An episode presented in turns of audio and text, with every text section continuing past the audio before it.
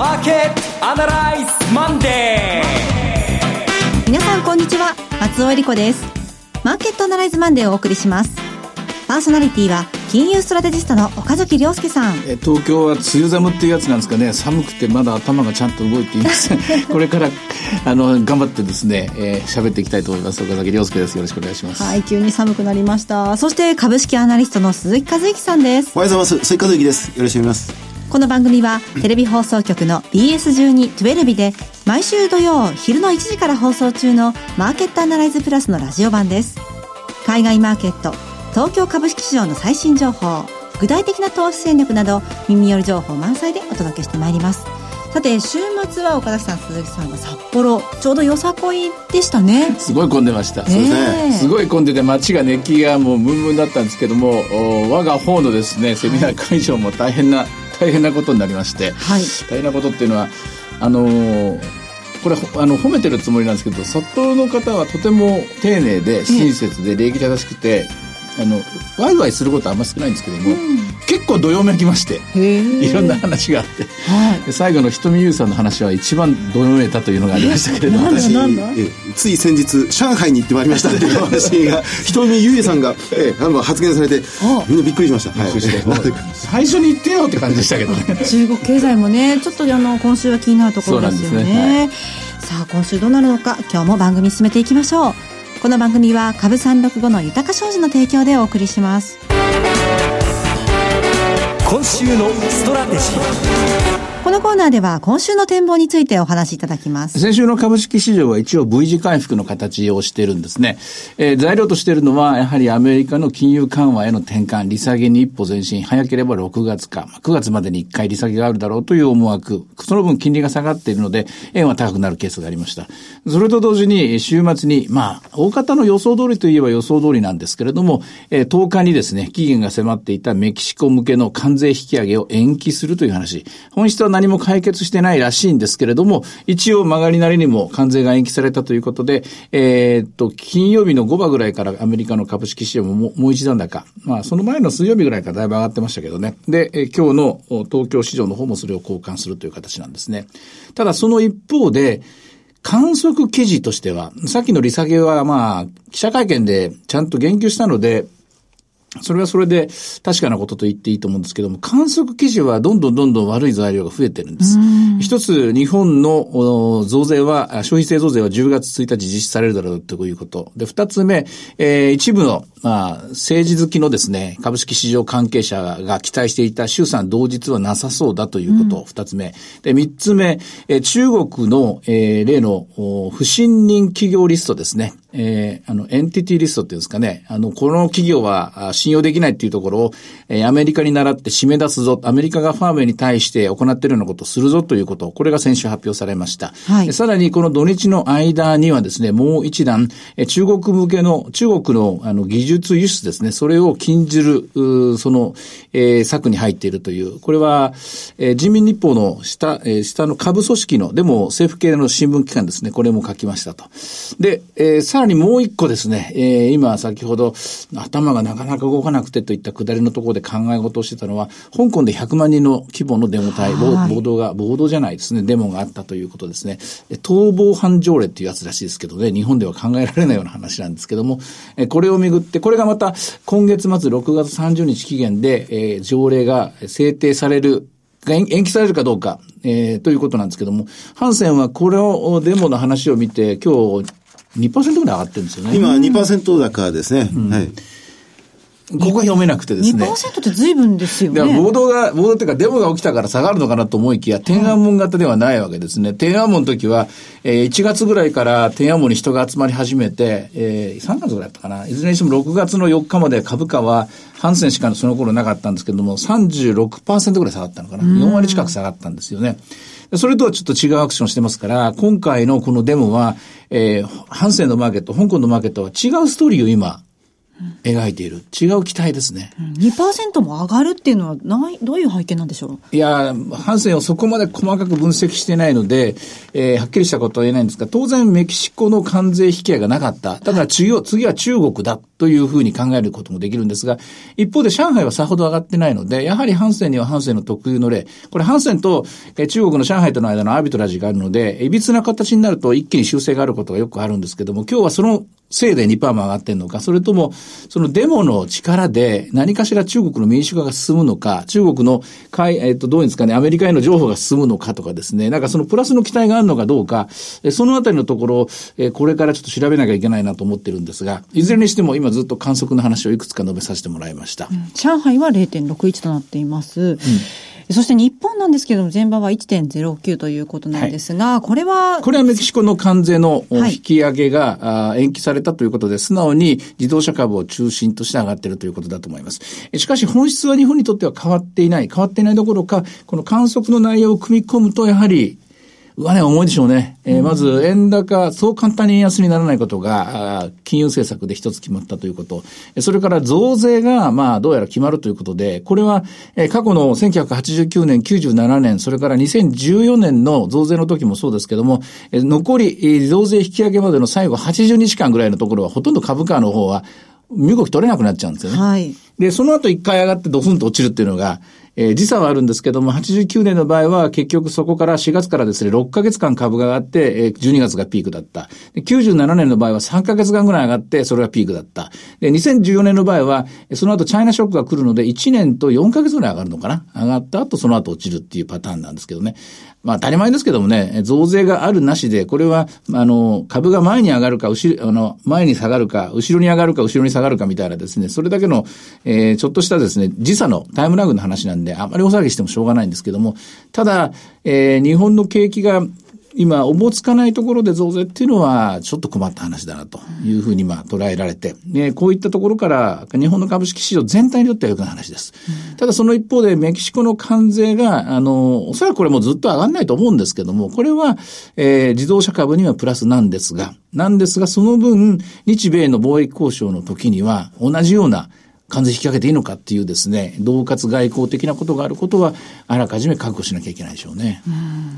一方であの、先週はまあアメリカが V 字というふうにおっしゃいましたけれども、あの V はもうそこを打ったと見ていいんでしょうか？それとももう一回あるのかなと。難しいね当面どうなんだろうと思うんですが。私はですね、えっ、と、アメリカの金融緩和は、はい単に株式市場の、うんゆらゆらしていることを懸念してだけではなくて、当然景気が少し陰り出していること、えーノンファンペイロール、えー雇用者数の伸びが大したことなかったっていうのは皆さんご存知だと思うんですけども、製造業を中心に少し鈍鈍り始めている。それからインフレの数字がですね、上がってこないというわけです。で、逆に言うと、金融緩和を予定しておかなければいけないぐらい、今、米中の貿易戦争は非常に危険なところまで来ている。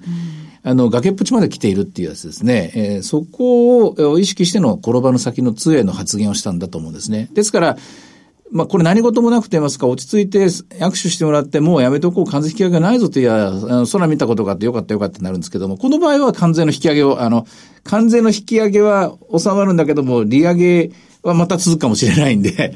そういうシーソーみたいな形なんですけれども、ただ、あの株式市場関係者はとにもかくにも、あの、いわゆるパウエルプット、イエレンプット、バーナンキプット、FRP プットってやつですね。株、株式市場を上げるために、あの、資産効果を狙うために金融政策、今の現代の金融政策があるんだということを、思いを強くしたと思います。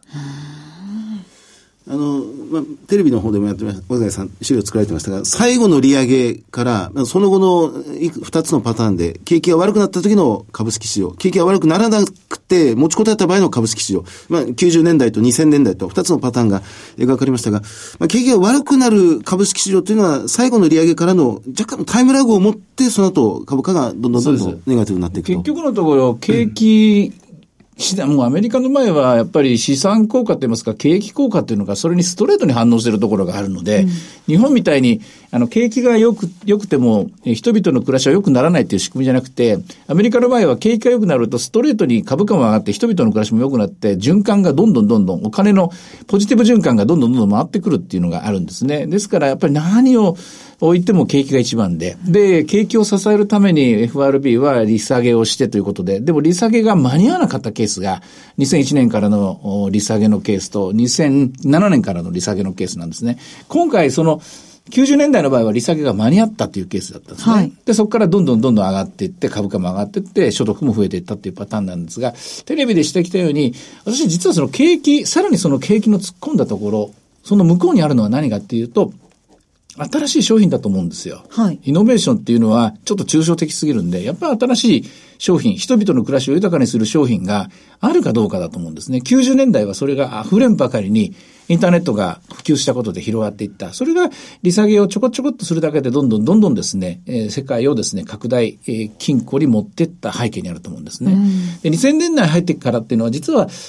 そういう形ではなくって、景気が良かったのは新興国とアメリカの不動産だったんですよ。はい。これは人々の暮らしを豊かにするとか、資産全体を上げていくとか、そういう形じゃなくて、どっかでやっぱ限界に当たってしまうパターンだったんですね。で、今回、翻って今2019年 5G に突入しようとする中で、日米が戦って、これストップしそうな気配なんですけども、やっぱこれ、この 5G のドアをこじ開けて、で、新しい世界入って、そして豊かな生活をみんなこう暮らせるようになって、所得が増えるような形になっていくということになると、これは1回から2回の利下げでですね、あのもう3回までが限界なんですけども、良くなっていくと思うんです。しかし、こじ開ける力がなかった場合、むしろ扉を閉めていくような形になってしまうと、これはひょっとすると、本格的な景気後退パターンで2000年代、2001年から起きたケースと2007年から起きたケースと同じようなことが3度目が繰り返されることもあるかと思うんですよ。うん、ですので、今の松尾さんのご質問には、もうちょっと待ってね、と。と答えるしかないです。まだそこかどうかはわからない。わからない。ただまあ、下値はまた覚悟しておいた方がいい。あの、そういう意味じゃ、高値を追っていくっていうよりは、丁寧にアメリカもまたレンジになってきたんじゃないかなと思いますね。ほう。下値がまあ、今週つけたところが当面、先週つけた6月3日でしたかね、あそこが、ひとまず今来週は安値となって、戻りを試す展開が今週も続くと思うんですが、ですが、なんといっても G20 がありますので、今月は。今月いっぱいのレンジとして考えておいた方がいいんじゃないかなと思いますね。うん、来週は FOMC ありますね。はい。早ければここで利下げがあると思いますが、はい、ひょっとしたらないかもしれない。ない、しかしない場合はなぜなかったのかというのを、えー、例えば、まあ、市場の様子を見ているとか、えー、注意深く観察しているとか、そういう市場を、えー、無視しているわけじゃないんだよ、みたいなですね、えー、優しい発言が続くと、マーケットの方が落ち着くと思います。ただしですね、一つ気がかりなのは、あの、アメリカの10年分の国債利回りが 2. 点飛び台まで、2.07ぐらいまで下がったんですね。最後は2.1ぐらいでしたけどね。これ一応、あの、今、フェドファンドレート2.5じゃないですか。最低でもですね、25か50ベースは上でなきゃいけないんですよ。10年金利というのは。それが2%まで下がったということは、75ベースから100ベースぐらいの利下げを今織り込もうとしてる織り込んだ形になってるんですよね。2%を切ってくると、それは債券市場が言っているメッセージは、利下げのが遅いって言ってるメッセージです。手遅れになるぞ、もっと早く下げろっていうメッセージになると思います。はい。ですから、ひょっとして6月利下げを FRB がしなかった時に、うん、しなかった時に10年金利が2%を切ってくると、これは債券市場、何でも知ってる債券市場ですから、何でも未来が見えてる債券市場は、これはアメリカの景気後退また一段と近くなったぞというですね、メッセージを強く主張すると思います。うん、FRB は、こう、利上げするときに何を一番重視するんですかね？利下げするときに。利下げするときには何を一番重視するかといえば、それは雇用統計です。うん、え雇用の伸びが、例えば失業率がボトムから、はい、今回の場合3.6ですけども、これが、例えば4.0まで上がったら即刻下げると、あ即刻下げると思います。それからノンファンペイロールと言われている非農業部門雇用者数が減ってたりすると、これも即刻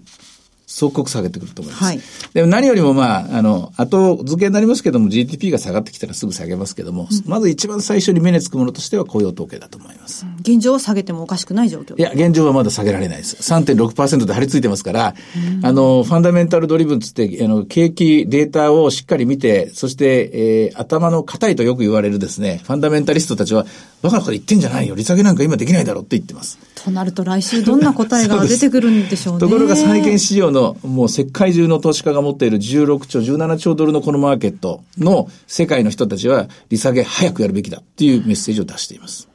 その判断が注目されるとこですね。で、株式市場はいいとこ取って、ほら、利下げするんだろう、だから株買っとこうよと、またさらに先を読むという、このじゅんぐりじゅんぐりの回転ですね。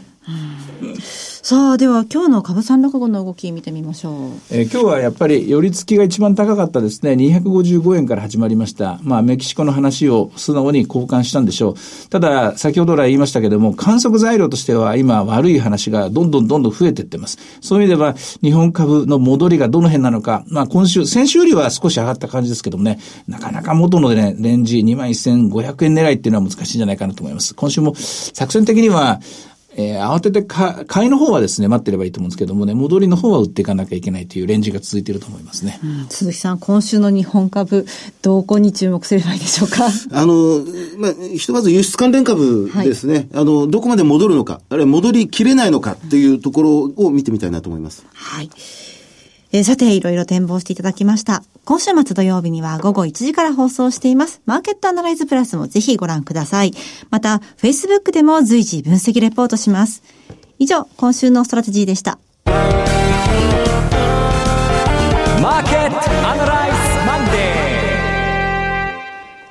それではここで株365の豊商事から岡崎さんご登壇のセミナー情報です。今回は6月22日土曜日に東京新宿で豊か商事資産運用セミナー in 東京を、それから7月13日土曜日には福岡で豊か商事資産運用セミナー in 福岡を開催します。お昼の12時半会場午後1時開演です。東京のセミナーでは第1部がエモリキャピタルマネジメント代表エモリ哲さんが2019年後半の貴金属エネルギー価格の行方と題して講演。続いて、江森さんと大橋弘子さんが日経平均で資産運用、クリック株365の活用術とはと銘打って、クリック株365についてわかりやすく解説。そして最後に第2部、転換期の資産運用と題して、岡崎さんが今後の株式相場を展望します。それから福岡なんですが、福岡は岡崎良介さんと経済評論家杉村富夫さんがセミナーの講師です。杉村さんは2019年注目の個別銘柄市場動向国際情勢を語ると題して講演されます。さて、会場ですが、東京セミナーは、都営新宿線新宿駅徒歩3分、JR 新宿駅から徒歩7分の TKP 西新宿カンファレンスセンターホール 4A です。福岡セミナーの会場は TKP ガーデンシティプレミアム博多駅前ホール A です。入場は無料です。セミナーのお申し込みお問い合わせは、豊か商事お客様サポートデスク、フリーコール0120-365-281、0120-365-281までお願いします。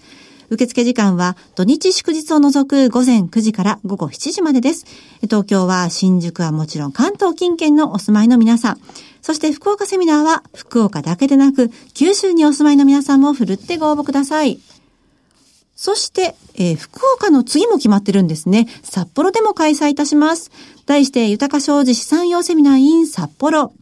7月20日土曜日12時半会場午後1時開演です。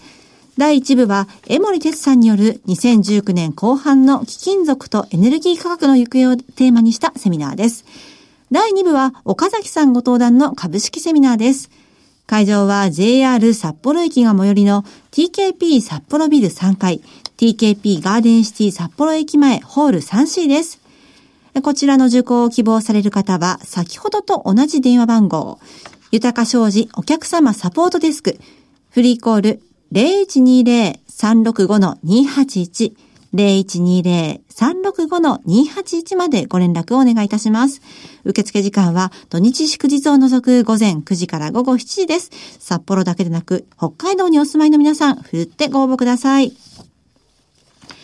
続きまして、毎週土曜日午後1時から放映中の BS1212 マーケットアナライズプラスからの入場無料セミナーの情報です。えー、次のリアルマーケットアナライズ、6月29日土曜日に大阪で、さらに7月6日土曜日に広島で開催いたします。題して、リアルマーケットアナライズ2019 in 大阪。In 広島です。さあ、大阪と広島はどんなセミナーでしょうか？じ時期がすごいですよね。G20 大阪サミットの日ですよね。はい。あの、まあ、世界要人がここに来て、えまあ、そのリアルタイムで発信されてる、その隣で、やらせていただきます。はいまあ、資料間に合わないかもしれませんが、ギリギリえー揃うものだけ全部揃って、ほとんどまあ、完全ぶっつけ本番で大阪は臨みたいと思いますね。はい。もうやってるそばから答え合わせがなされそうな感じがしますけれどもね。えー6月29日土曜日、大阪セミナーの会場は、梅田のブリーゼプラザ小ホールです。7月6日土曜日、広島セミナーの会場は、JR 広島、広島駅が最寄りの広島コンベンションホールです。セミナーの参加お申し込みは BS1212B マーケットアナライズで検索していただいて番組ホームページにアクセス。リアルマーケットアナライズの応募フォームにご記入いただくかお電話でご応募ください。電話番号は大阪が0120-953-255 0120-953-255です。広島が0120-935-159 0120-935-159です。通話料無料、自動音声応答サービスにて24時間ご応募を受けたまっております。えくれぐれもおかけ間違いのないようにお願いいたします。また応募はお一人様一回限りでお願いします。個人で複数応募いただいても無効となりますのでご了承ください。締め切りは大阪来週月曜日です。6月17日月曜日。広島が6月24日月曜日です。大阪セミナーは大阪市内だけでなく関西全域から、そして広島は市内、県内に限らず山陰、山陽、四国の皆さんもぜひご参加ください。お待ちしております。以上、BS1212 マーケットアナライズプラスから6月29日の大阪セミナー、7月6日広島セミナーのお知らせでした。なお、今日ご案内したセミナーではご紹介する商品などの勧誘を行うことがあります。あらかじめご了承ください。さて、いつでも全国無料の放送局 BS1212 では、明日6月11日火曜日から BS12 プロ野球中継2019交流戦、千葉ロッテマリーンズ対横浜 DNA ベイスターズの3連戦を放送いたします。副音声ではベイスターズの元選手や熱狂的なファンをゲストに迎え、ビジター応援放送でお楽しみいただけます。お見逃しなく。チャンネルの見方がわからない方は、視聴者相談センターへお電話ください。オペレーターが視聴方法をわかりやすく教えします。03-5468-2122。03-5468-2122。BS1212B 視聴者相談センターまで。フォローアップアナライ鈴木さんの注目企業、今週はどちらでしょうか？はい、あの、富士フィルムホールディングス、はい。銘柄コード4901です。あの、以前こちらでも、うん少し前になりますが、ご紹介した銘柄を改めてということになりますね。あの、言うまでもなく、うかつては世界ナンバーワン、ナンバーツー、う世界代表するう銀塩フィルムのメーカーでした。ところがデジカメに押されて、銀塩フィルムがもう壊滅的に鍋になってしまって、で、そこから今、新しい収益チャンスを求めるということで、あの、デジカメ、それから医療機器、はいえーそれから、まあ、事務機器、えーえーさらにはバイオですね、えーまあ、医療の診断薬も含めてバイオビジネスを展開し始めているという状況であります。PBR1.0 倍をずっと割り込んでいたんですが、ここに来てじわじわ浮上して、えーまあ、水面上に出てきたと。ようやく力発揮というところですね。あの、海外売上比率6割弱。で、今期の前、為替前提が110円なので、はいちょっと円安ぶれに、あの、設定してるんですが、ちょっと下打ちする、その、よ、よ、余地っていうのは若干あるなと思うんですけど、おしめは、あ富士フイルムは狙ってみたいなというふうに思います。これからの為替の動向とかもすごく気になるんですけれども、銘柄選べの上で、為替ってどう織り込んだらいいですか？いや、やっぱりアメリカ利下げという局面の為替って難しいですよね。でも、一応105円まではみんなもう頭の中入ってると思います。あそうですか問題は100円を超えるようなところまでいくかどうかって、ここがポイントですね。わかりました。でさて、マーケットアナライズマンデー、そろそろお別れの時間です。ここまでのお話は、岡崎亮介と、追加税と。そして松尾恵里子でお送りしました。それでは今日はこの辺で失礼いたします。さよなら。この番組は株三六五の豊か商事の提供でお送りしました。